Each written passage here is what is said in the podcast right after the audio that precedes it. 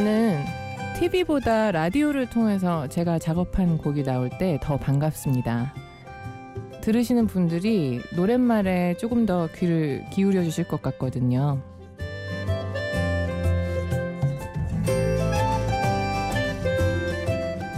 심야 라디오 DJ를 부탁해. 저는 작사가 김이나입니다.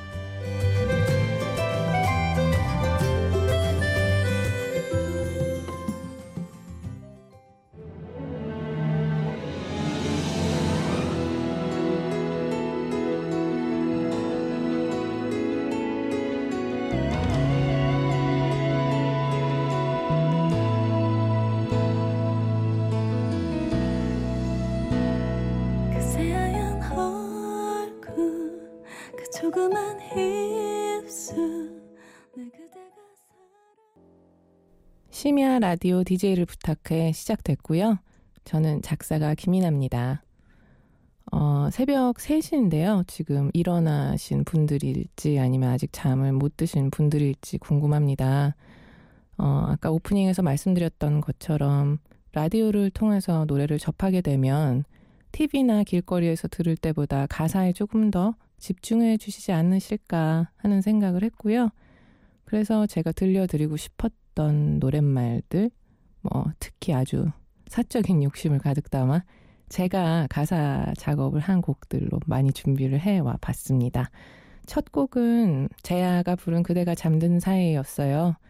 어, 뭔가 혼자 짝사랑 때문에 잠을 이루지 못하는 새벽에 밖에 불빛들이 드문드문 켜져 있는 걸 보면서 저 사람들은 또 어떤 이유로 잠이 못 들고 있는 걸까 고민하고 슬퍼하고 누군가를 그리워하는 마음을 담은 가사였습니다. 노랫말을 쓰는 직업을 갖고 있다 보면 제일 많이 듣는 얘기가 있어요. 왜 대중가요는 항상 누군가를 너무 좋아하거나 아니면 누군가와 헤어져서 너무 슬프다는 가사만 있냐. 뭐 이런 불평은 아니지만 좀 어떤 의문을 가지시는 분들이 많은 것 같은데요.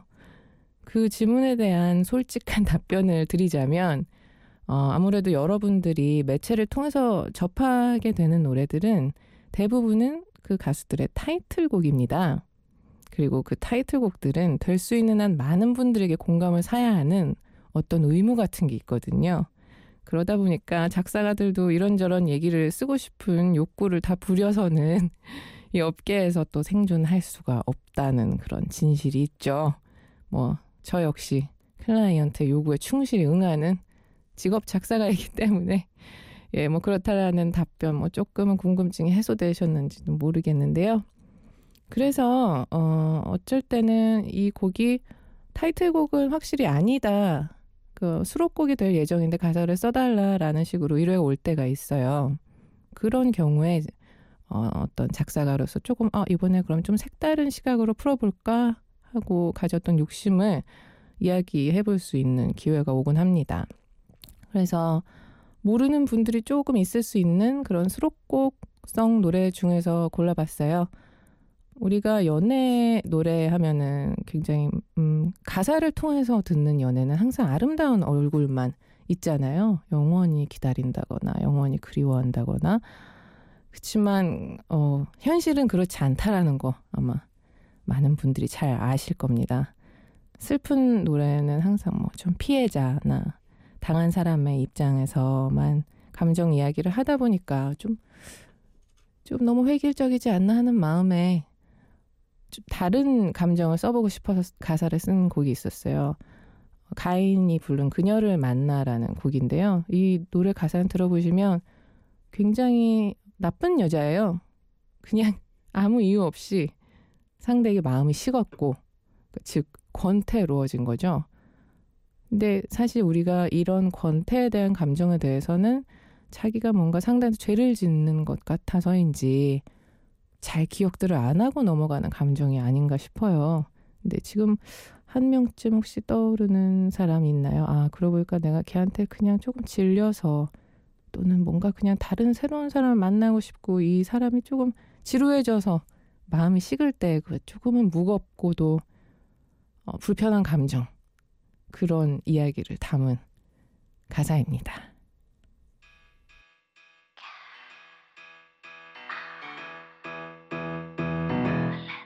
이제는 눈을 돌려봐 내가 조금 지쳐가잖아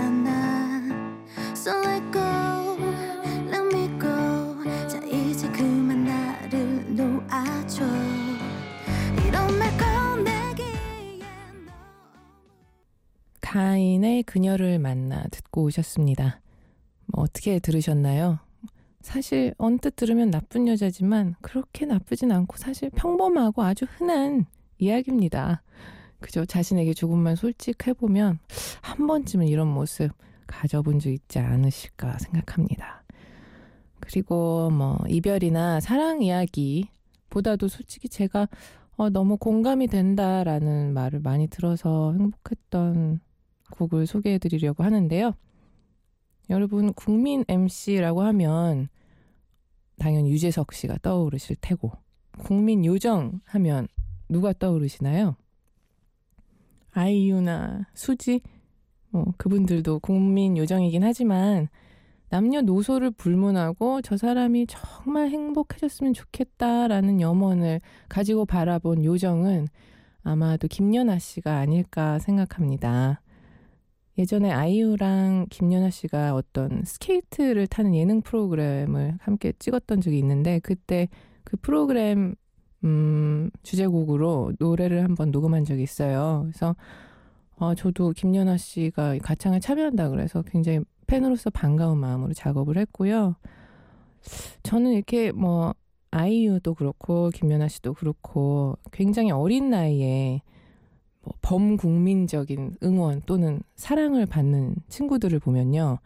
뭐 더 잘해라 하면서 화이팅 해주고 싶은 마음보다는 아, 저 친구가 굉장히 단단해졌으면 좋겠다 뭐 하면서 좀 안쓰러운 마음 같은 게 들고는 했었거든요.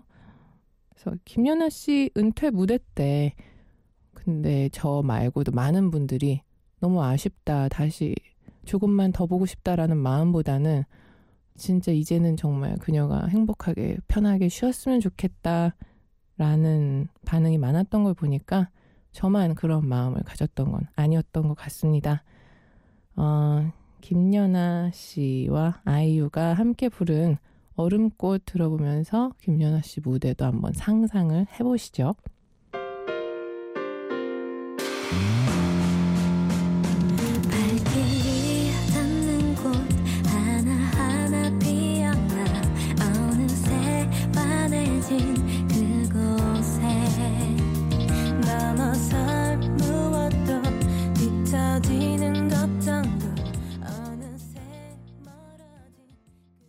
김연아 아이유의 얼음꽃 듣고 오셨습니다. 어, 이제 조금 더 사적인 이야기를 할까 하는데요. 여러분들은 혹시 트라우마 같은 거 있어 본 적 있으신가요? 저는 몇 가지 트라우마가 있는데, 뭐 사실 트라우마가 굉장히 많다라는 거는 제가 어떤 종류의 일을 당했을 때 굉장히 좀 극단적인 리액션으로 반응하는 제 모습을 볼때 그런 것들이 이제 자격지심이잖아요. 그 원인들을 잘 생각을 해보면 아, 이게 내가 어릴 때 겪었던 어떤 트라우마 때문이구나 라는 생각이 들 때가 있어요.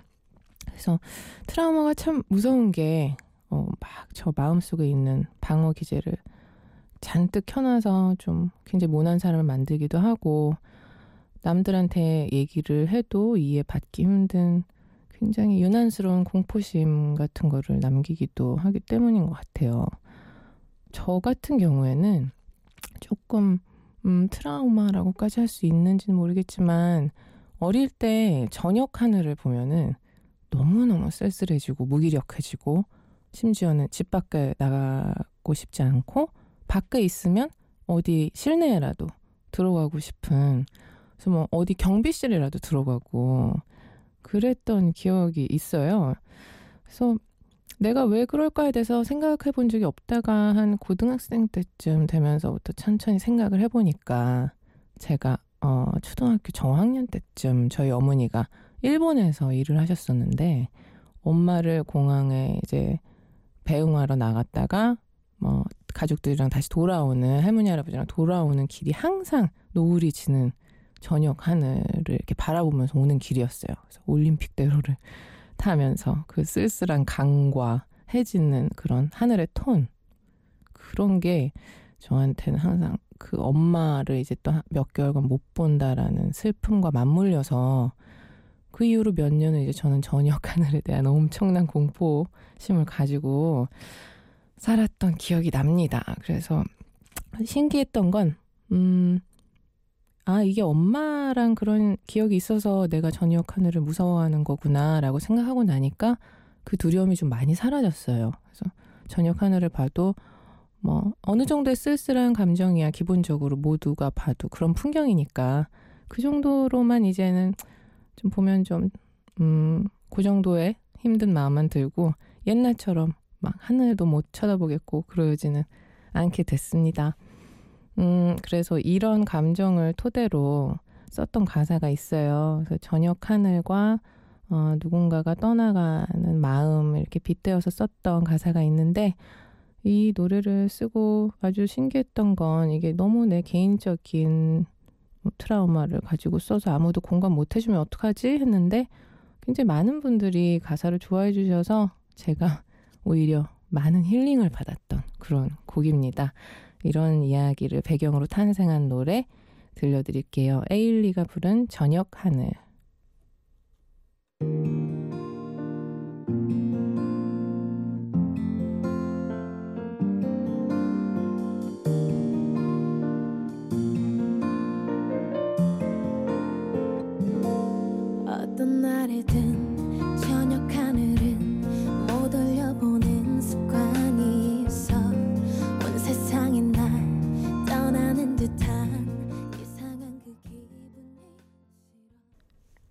에일리의 저녁 하늘 듣고 오셨습니다.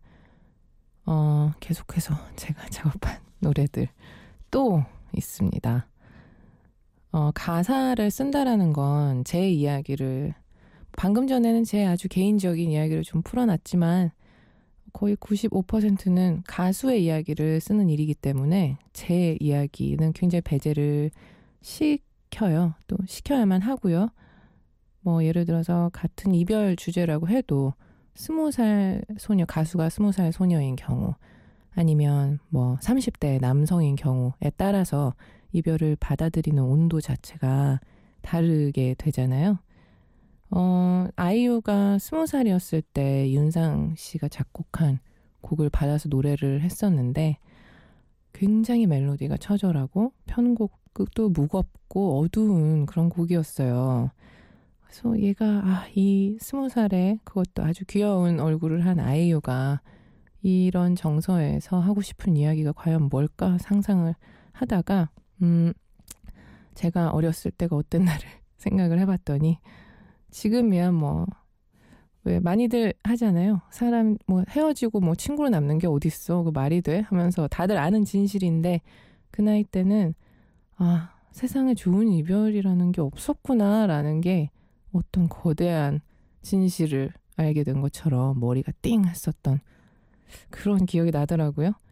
그래서 그, 음, 20대 소녀가 겪은 첫 번째 이별에 대한 불편한 진실, 그런 거를 노랫말로 풀어서 썼던 곡이 바로 아이유의 나만 몰랐던 이야기입니다.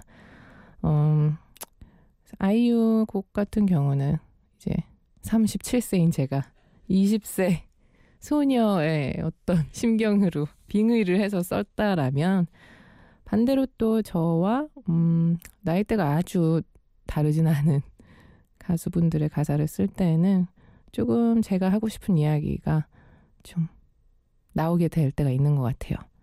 얼마 전에 제가 작업한 곡 중에서 아 정말 애착을 개인적으로 갖고 있는데 우리 쿨의 이재용 씨가 부른 안녕들한가요? 라는 곡이 바로 그런 곡이었는데요.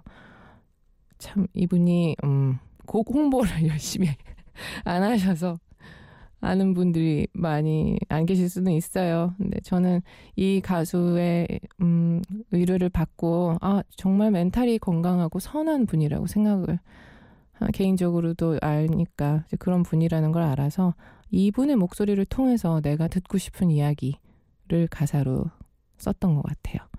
그래서 각각 그렇게 두 개, 그냥 내가 스무 살 여자아이의 심경을 혼자 헤아려서 쓴 가사와 내 심정을 다른 사람의 목소리로 들어보고 싶었던 노래 두 곡 같이 듣고 오실게요.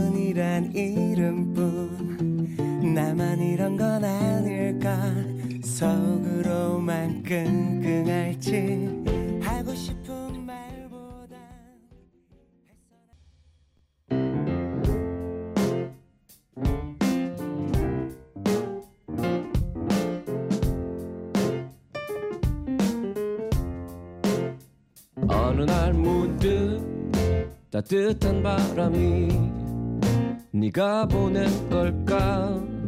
네 냄새가 나 참 향기롭다. 참 오랜만이다. 보고 싶다. DJ를 부탁해. 심야 라디오 DJ를 부탁해. 저는 작사가 김이나입니다. 어, 지금까지 뭔가 방송을 너무 사적으로 쓰고 있는 게 아닌가 싶을 만큼 제가 쓴 노래 가사들을 막 여러분께 저 이거 썼어요. 근데 이럴 때 이런 마음으로 쓴 거예요. 뭔가 좀 징징된 느낌이 들 만큼 그런 곡들만 좀 틀어드렸던 것 같은데요. 지금이 새벽 3시를 넘긴 시각이고 저는 또 뭐 언제 이럴 기회가 올지 모르는 사람이니까 한 번쯤은 여러분들이 이해해 주실 수 있지 않을까 바래 봅니다. 어, 그래서 하나 이제 앞으로 들려드릴 곡들은 제가 굉장히 좋아하는 가사들을 가진 노래들을 준비해 왔고요. 최근에 들은 것, 최근 곡들 중에서 가사가 참 인상 깊게 들렸던 곡이 있어요. 이분이 쓰는 가사는 늘 인상이 매우 깊죠. 바로 타블로 씨가 가사를 쓴 에픽하이의 헤픈 엔딩인데요. 어, 아주 슬픈 노래도 아주 밝은 노래도 또 사회적인 메시지, 연애, 아주 사소한 개인의 욕심 모든 주제를 아우를 줄 아는 그러면서도 리듬과 발음을 다루는 기술이 아주 천부적인 작사가가 봤을 때 굉장히 존경되는 그런 분입니다. 에픽하이의 해픈 엔딩 들으실게요.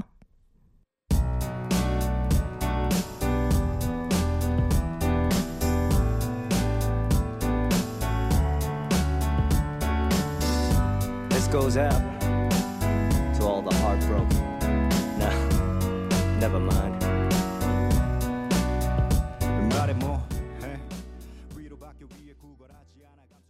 에픽하이의 헤픈 엔딩 듣고 오셨습니다. 자, 또 이제 제가 동경을 마지않는 가사 두 곡을 준비했습니다. 가사를 쓰기 전에도 가사를 보면서 참 아, 노랫말 좋다라고 했던 곡들이 있고요. 가사를 쓰면서부터 아, 정말 저 가사는 위대한 가사구나 라면서 다시 보이게 되면서 좋아지게 된 곡들이 있어요. 일단 어, 한 곡은 이문세 씨가 부른 옛사랑이고 하나는 부창모 씨가 부른 희날인데요. 이 노래 다 아시겠죠? 그 가사들을 보면요. 음, 저런 가사 나도 쓰고 싶다 뭐 이런 동경이 심히 들기보다는요. 오히려 그냥 아, 어떤 저 멀리에 있는 별 보는 것처럼 아, 저기 별이 떠 있고 참 예쁘다. 뭐 근데 그 별이 갖고 싶다거나 그 별에 가고 싶다라는 마음은 안 드는 것처럼 그런 마음으로 듣게 되는 노래였어요. 특히 음 옛사랑 같은 경우는 가사를 들어보시면은 아 뭐 튀는 표현이라든지 귀에 감기는 발음이라든지 그런 거 없이 담담하게 선택한 단어들만 가지고 노래를 듣고 난 다음에는 굉장히 깊은 울림을 남기는 그런 가사인데요. 제가 개인적으로 압권이라고 생각하는 옛사랑의 구절은 후회가 또 화가 나 눈물이 흐르네라는 부분인데요. 일단 멜로디랑 아주 잘 붙어 있는 가사라는 건 당연한 거고요.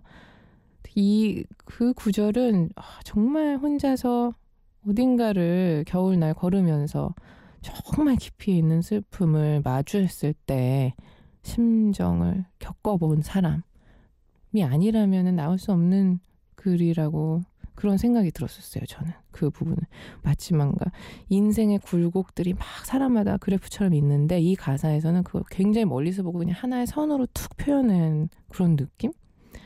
그리고 또 하얀 눈 소리 없이 자꾸 올라가네라는 가사 다들 기억나시죠? 그거 그 부분이 참 회화적이에요. 보통 눈이 내려요, 눈이 내려오네, 뭐 이런 표현으로 많이 쓰는데 눈이 올라간다라는 표현은 일단 굉장히 좀 독특하기도 하거니와 하지만 역설적으로 굉장히 현실적이에요. 왜냐하면 눈이 오는 날 하늘을 올려다 보시면 아실 거예요. 눈이 밑으로 내려오는 것보다 올라가는 게 훨씬 많이 보여요. 정말 그러니까 눈이 오는 날 우산 없이 길을 걷다가 하늘을 바라본 사람만이 쓸 수 있는 그 감정. 하, 얘기하면서도 예, 정말 훌륭한 가사입니다. 그리고 이 그 담담하면서도 슬픈 감정을 너무나 잘 불러주신 이문세 씨의 위대한 보컬. 특히나 가사가 잘 들리게 녹음이 돼 있는 곡이라고 생각하기 때문에 오늘 선곡으로 준비를 해봤어요. 바로 이어서 희나리 준비했다고 말씀드렸잖아요. 그 가사는 음, 한줄한 줄이 완전 어 정말 주옥 같아요. 이, 이게 예를 우리는 이제 후렴구 작사가들 전문 용어가 있는데 후렴구에서만 어떤 임팩트를 줘야 되기 때문에 굉장히 좀 많은 의미들이 함축되어 있으면 그 말은 후렴에서만 하려고 하는데 이 가사를 보면 처음부터 끝까지 다 후렴에 나와도 될 법한 말들로 가득 차 있는 것 같아요. 저는 이 가사가 너무 좋아서 어, 몇 번을 이제 좀 생각이 안 나고 이럴 때마다 듣는데요. 나도 한번 이렇게 좀 어, 희나리 가사 보면 말투가 뭐뭐 하오, 뭐뭐 했소 이런 하오체거든요. 그런 말투로 가사를 써보고 싶다는 욕심이 있었어요. 그 연필로 뭔가 눌러 쓴 연서 같은 느낌이 나는 그런 가사. 저 말투라도 한번 해보고 싶다 했는데 마침 나중에 이선희 선생님께 작업 의뢰가 왔을 때 하우체를 한번 제가 희나리 같은 말투로 써도 될까요? 라고 그 어투를 하고서는 동의를 구하고 썼던 기억이 납니다. 어쨌든 이문세의 옛사랑, 구창모의 희나리 좀 한 글자씩 곱씹으면서 우리 같이 들었으면 좋겠습니다.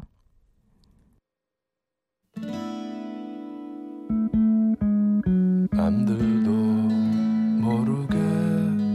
서성이다 울었지. 지나온 일들이 가슴에 사무쳐 텅 빈 하늘 밑 불빛 들 켜져 가면